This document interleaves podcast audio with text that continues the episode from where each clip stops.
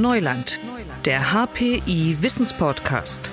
Von der Macht der künstlichen Intelligenz über die Blockchain bis zur Hetze in den sozialen Medien. Die Experten des Hasso-Plattner-Instituts in Potsdam reden über Risiken und Chancen der Digitalisierung. Thema dieser Folge Clean IT für eine nachhaltigere digitale Transformation. Damit beschäftigen wir uns heute. Mein Name ist Leon Stäbe. Und schon jetzt ist es ja so, dass durch die digitalen Technologien mehr CO2 freigesetzt wird als durch den gesamten internationalen Flugverkehr.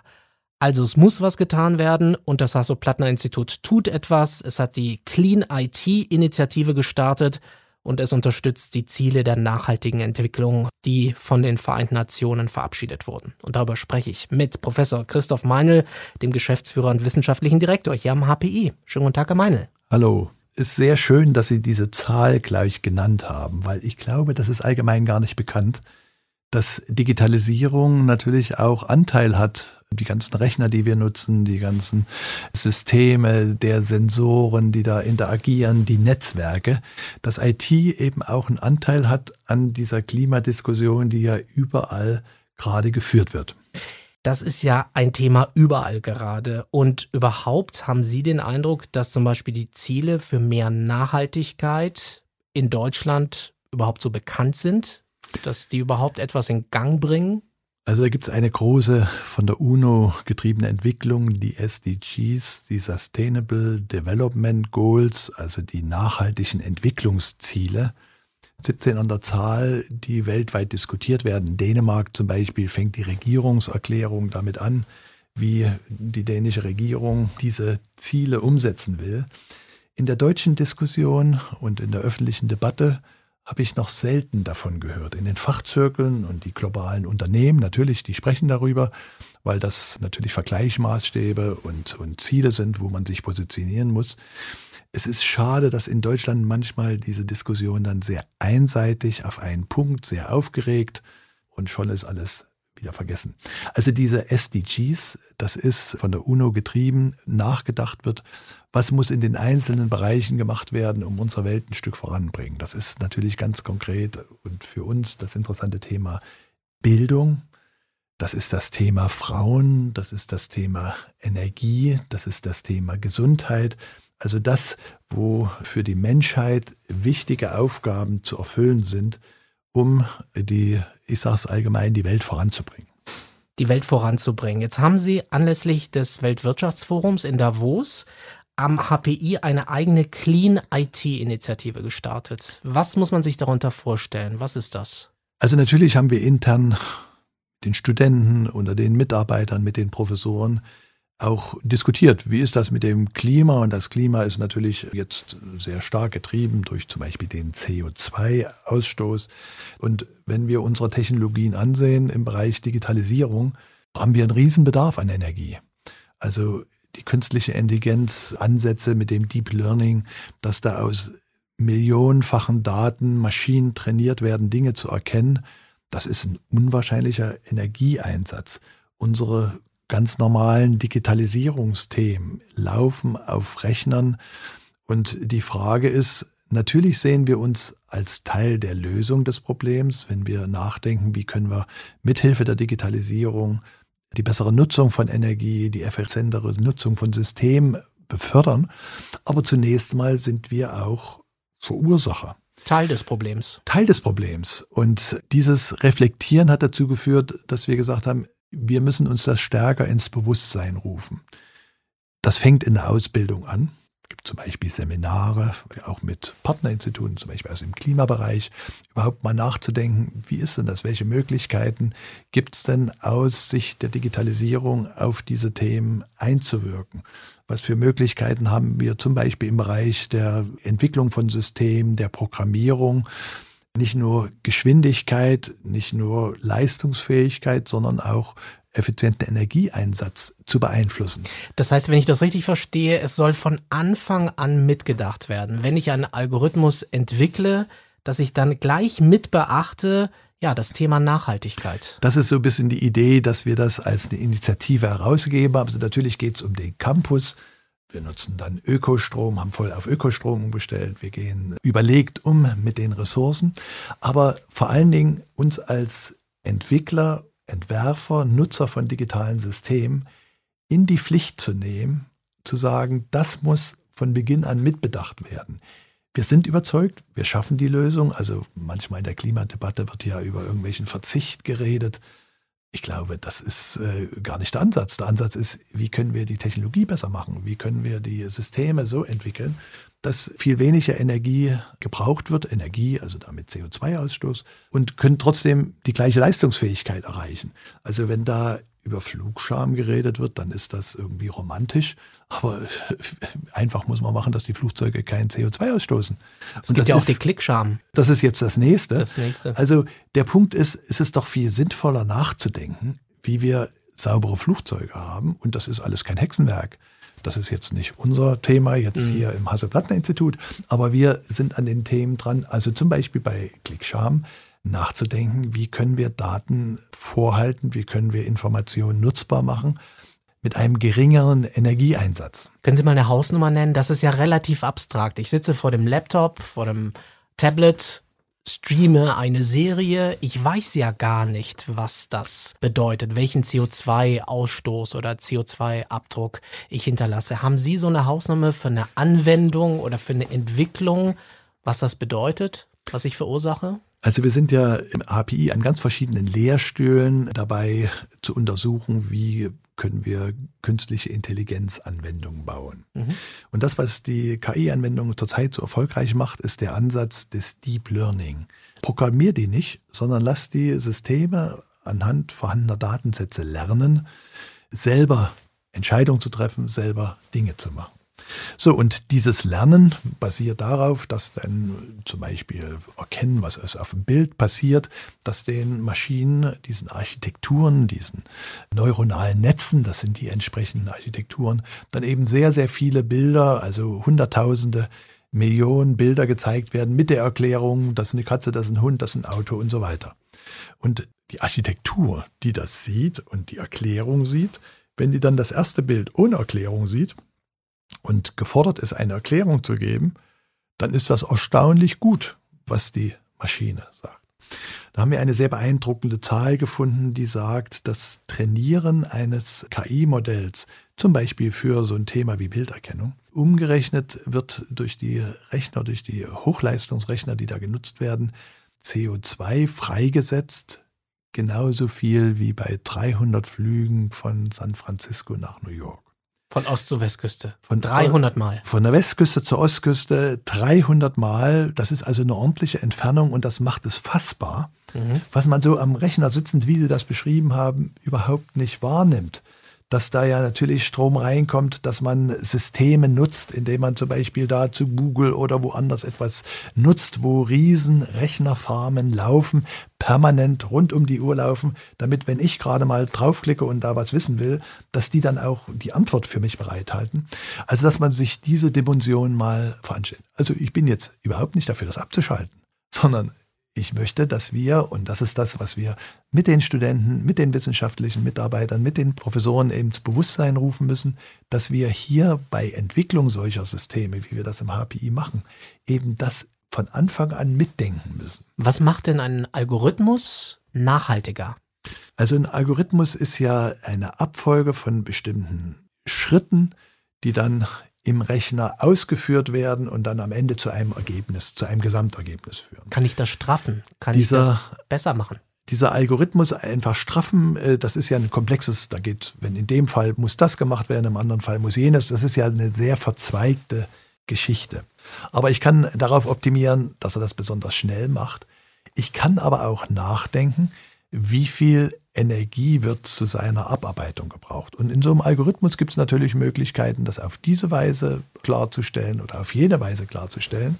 Also wenn man sich dessen bewusst ist, dass man über diese Möglichkeiten auch nochmal drüber guckt und sagt, Mensch, das sind ja eigentlich weniger Schritte, die hier ausgeführt werden, oder das sind weniger Datenbankzugriffe, oder das sind weniger Dinge, die Energie kosten. Dass ich das im Kopf habe, dann kann ich mich für eine Variante entscheiden, die eben im Energieverbrauch geringer ist. Nun kann das ein relativ minimaler Betrag sein. Nur wenn man bedenkt, dass solche Algorithmen, solche Programme dann hundert Millionenfach oft laufen, dann kommt der eigentliche Effekt zusammen, der natürlich schon, wenn ich da zwei, drei Schritte anders gestalte und zunächst mal nur bei einem Ablaufen minimalen Energieersparnis habt, das bei dieser millionenfachen Einsatz habt, dass das dann Richtung Wirkung zeigt. Und dass sich das dann schon lohnt. Jetzt ist es aber so, Energiesparen ist gut, aber wie verträgt sich das dann mit dem wachsenden Bedarf auch an immer leistungsfähigeren Computern und Geräten? Es wird ja immer mehr. Wir haben ja in dieser ganzen Klimadebatte den Effekte, dass es werden immer mehr Menschen. Den Menschen geht es immer besser. Das heißt, sie essen, sie konsumieren mehr, sie nutzen IT-Systeme mehr. Also es ist ja nicht nur so, dass da irgendwie ein konstanter Betrag ist und wir müssen einfach sehen, den zu senken, sondern Nachfrage erhöht sich ja. Also wir müssen ja mehrfach senken, um einen Stand wie vor ein paar Jahren zu halten, indem wir auch dieses Wachstum mit abfedern. Also das ist eine sehr, sehr große Herausforderung und das ist natürlich nicht in einem Schritt zu lösen. Aber das Nachdenken an jeder einzelnen Stelle, wie kann ich mein System bauen, wie kann ich meinen IT-Algorithmus gestalten, wie kann ich meinen Lernalgorithmus aufbauen, welche Architekturen benutze ich für dieses Lernen, die dann Einfluss haben kann, dass ich mit weniger Energie bei gleicher Leistungskraft zurechtkomme.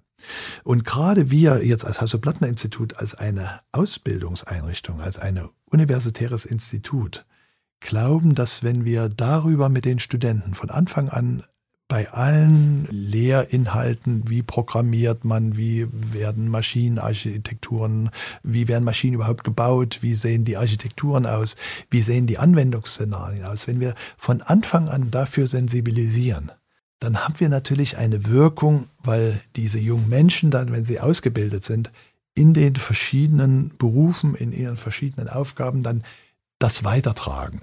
Also das sehen wir über das HP hinaus als eine besondere Bedeutung, auf die solche Digital Engineering IT-Institutionen achten müssen.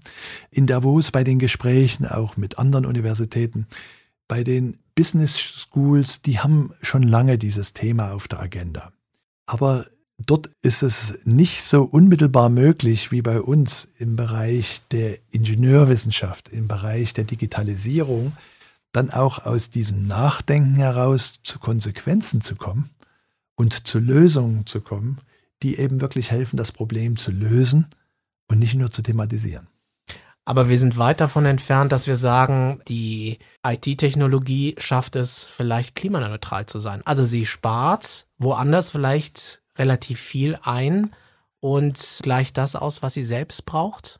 Also vielleicht noch einen zweiten Aspekt hinzuzuführen, wir erweitern das HPI ja gerade. Mhm. Also wir sind gerade dabei, zunächst mal zwei Professuren einzurichten und zu besetzen in dem Bereich Digital Energy. Mhm. Wir haben das ja vor Jahren, glaube ich, inzwischen ganz gut hingekriegt, den Bereich Digital Health aufzubauen, wo auf den Gesundheitsbereich unter dem Blick der Digitalisierung geguckt wurde, was können wir denn beitragen, Gesundheitssysteme zu verbessern, die medizinische Forschung zu verbessern, die Entwicklung von Medikamenten zu verbessern, das Studium von Auswirkungen solcher Medikamente zu verbessern. Und wir wollen jetzt das Gleiche tun, indem wir auf den Energiesektor gucken. Da gibt es ja einen rasanten Wandel hin von den traditionellen Kohle- und Ölenergieerzeugungsarten hin zu den regenerativen Energien. Schöner Weg vorgezeichnet, aber verbunden mit riesigen Problemen. Die traditionellen Energiewerke, die haben einen großen Umfang an Energie hergestellt. Da gab es vielleicht fünf solche Werke, die so ein ganzes Land versorgt haben. In den Netzen war es relativ einfach, die Stromversorgung stabil zu halten.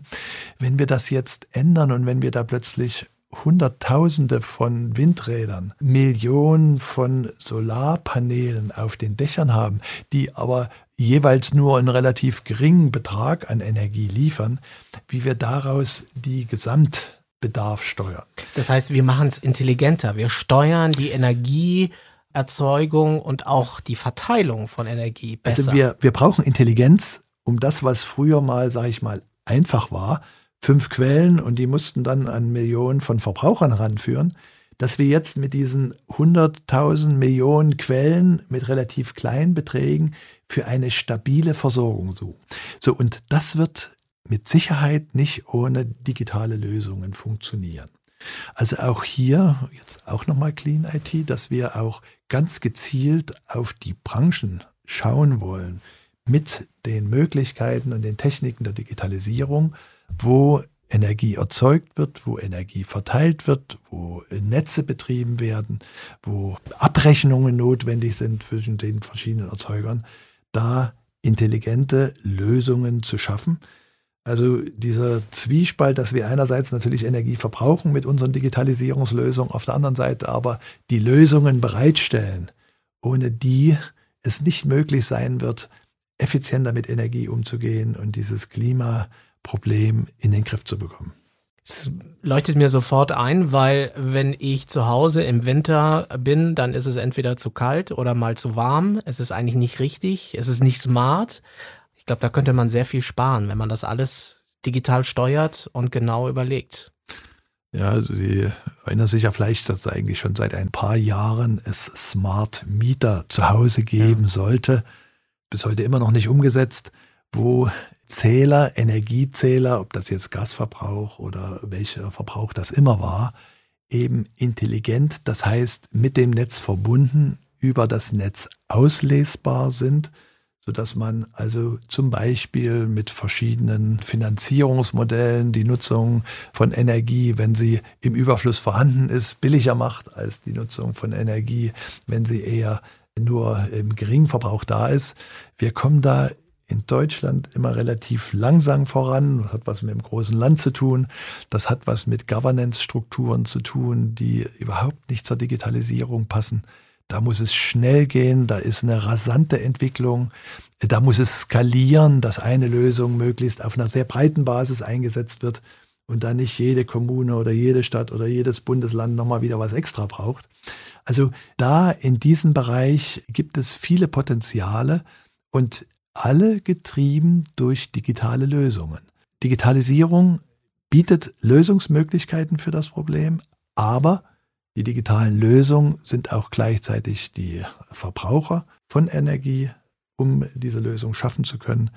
Und die Idee mit unserer Clean IT-Attacke, da an verschiedenen Ebenen in der Lehre, in der Forschung, auf dem Campus Beiträge zu leisten. Und für Clickshaming gibt es kein Argument für Sie. Also, dass man das Internet irgendwie abbremst, das ist für Sie auf jeden Fall keine Alternative. Manche sagen das ja. Man sollte lieber einen Film weniger gucken. Das bringt's nicht.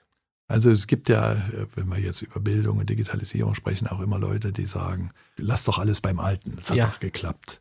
Ich glaube, solche Entwicklungen, das ist gar nicht in unserer Hand zu sagen, lass sie mal beiseite, wir machen das wie immer es gibt so viele Vorteile, die wir selber auch täglich nutzen, auch die Kritiker täglich nutzen, wenn ich an Navigationssysteme oder an andere Dinge denke, dass die sich einfach durchsetzt. Was es jetzt gilt, ist, dieses Durchsetzen zu gestalten. Also nicht zum Wildwuchs, sondern gestalten. Und Clickscham bezieht sich ja oder bezog sich zunächst mal darauf, dass ich, wenn ich da irgendwie eine Google-Suchmaschine starte, ja, da riesen Serverfarmen stehen, die mir das Ergebnis liefern. Problematisch ist schon der Umstieg von Fernsehen auf das Streaming, weil Streaming es ja nicht darum geht, von einem Server mal ein Bild mir runterzuladen, sondern dort würden über 90 Minuten oder wie lang der Film auch geht, pro Sekunde 20, 30, 50 Bilder übertragen. Eine Riesenmenge von Daten, also die abgerufen werden von den Servern, die natürlich Energie brauchen, um laufen und diese Leistung zu führen können, die dann über die Netzwerke transportiert werden müssen, die dann von meinem Gerät wiedergegeben werden müssen. Also da müssen wir nachdenken, wie wir solche Streaming-Lösungen energieärmer hinbekommen. Spannendes Thema für Sie als Wissenschaftler, als Informatiker, oder? Dass jetzt noch so diese Dimension dazu kommt. Sehr spannendes Thema. Was interessant ist, weil wir jetzt gerade auch als letztes vom Streaming gesprochen haben, ich erlebe das manchmal, dass Menschen in verschiedenen gedanklichen Sphären aktiv sind. Also auf der einen Seite sind sie Klimaaktivisten und erklären genau, wie das alles gut gehen kann. Und dann gucken sie auf die Uhr und sagen, Mensch, Sie haben sich aber heute Abend vorgenommen, mit Freunden zu treffen und dann noch schön einen Film oder zwei Filme oder vielleicht drei Filme anzuschauen. Dass da in einem Kopf auf der einen Seite wir müssen damit vorsichtig umgehen. Auf der anderen Seite natürlich selbstverständlicher Konsum von allem, was da ist, zusammengeht, verwundert mich manchmal. Und so ein Stück, glaube ich, muss das eben in der Lehre ansetzen, mit der Diskussion mit den jungen Menschen. Und da sind wir als Universitätsinstitut natürlich auch ein Stück A in der Poolposition, die Chance zu haben, B in einer besonderen Verantwortung, die Chance dann auch zu nutzen. Und das ist so ein bisschen der Gedanke unserer Clean IT-Initiative. Das sagt Professor Christoph Meinl, Geschäftsführer und wissenschaftlicher Direktor am Hasso-Plattner-Institut. Tolles Feld, spannendes Thema. Danke Ihnen sehr für das Gespräch. Gerne. Ein spannendes Thema aus dem Neuland gibt es auch beim nächsten Mal. Mein Name ist Leon Stäbe und ich sage Tschüss, ciao und bis zur nächsten Folge. Digitales Wissen verständlich auf den Punkt gibt es bei Neuland, dem Wissenspodcast des Hasso-Plattner-Instituts.